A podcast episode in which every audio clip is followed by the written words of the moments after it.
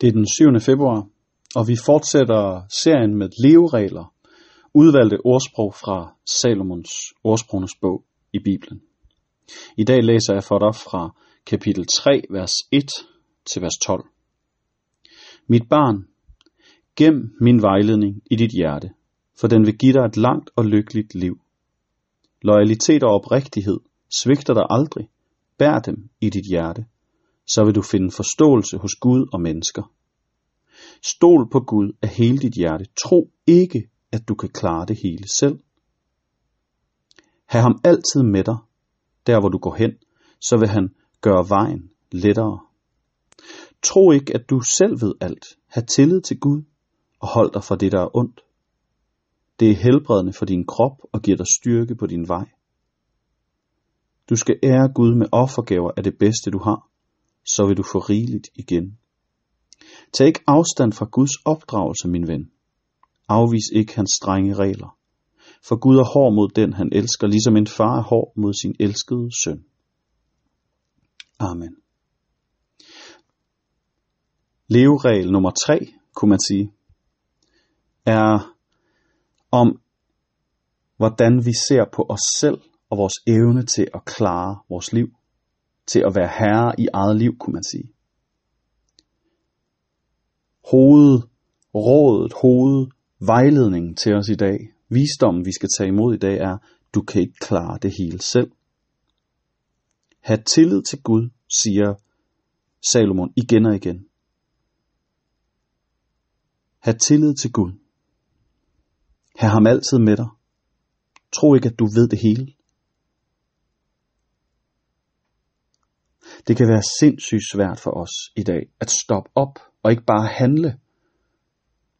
Selv i de helt almindeligste ting i vores liv, der kan vi nogle gange sætte en automatpilot på, hvor vi selv skal sørge for, at det sker.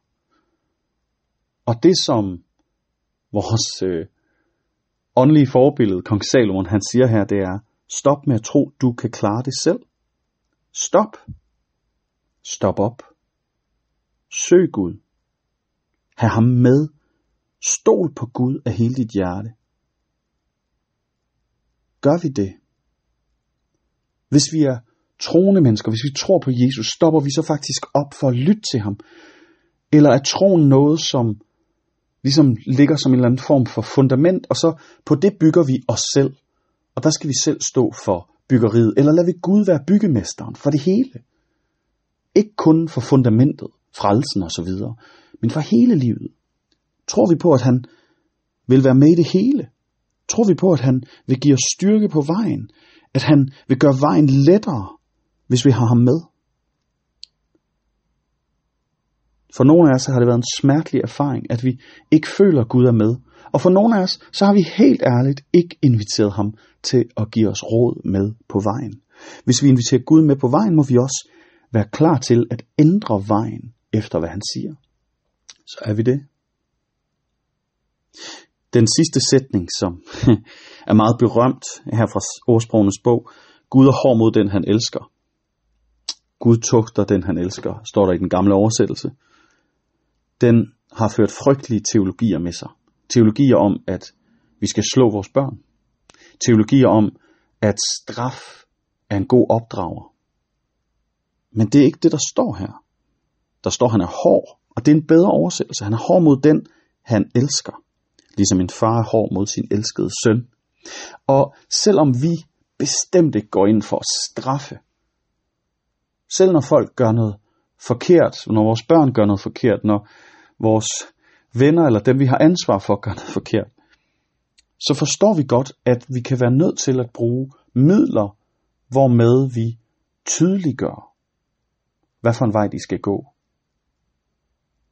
Vi er nødt til at tale med store ord til den, som kun forstår store ord. Men vi er også nødt til at være opmærksom på, at den, der er sensitiv, den, der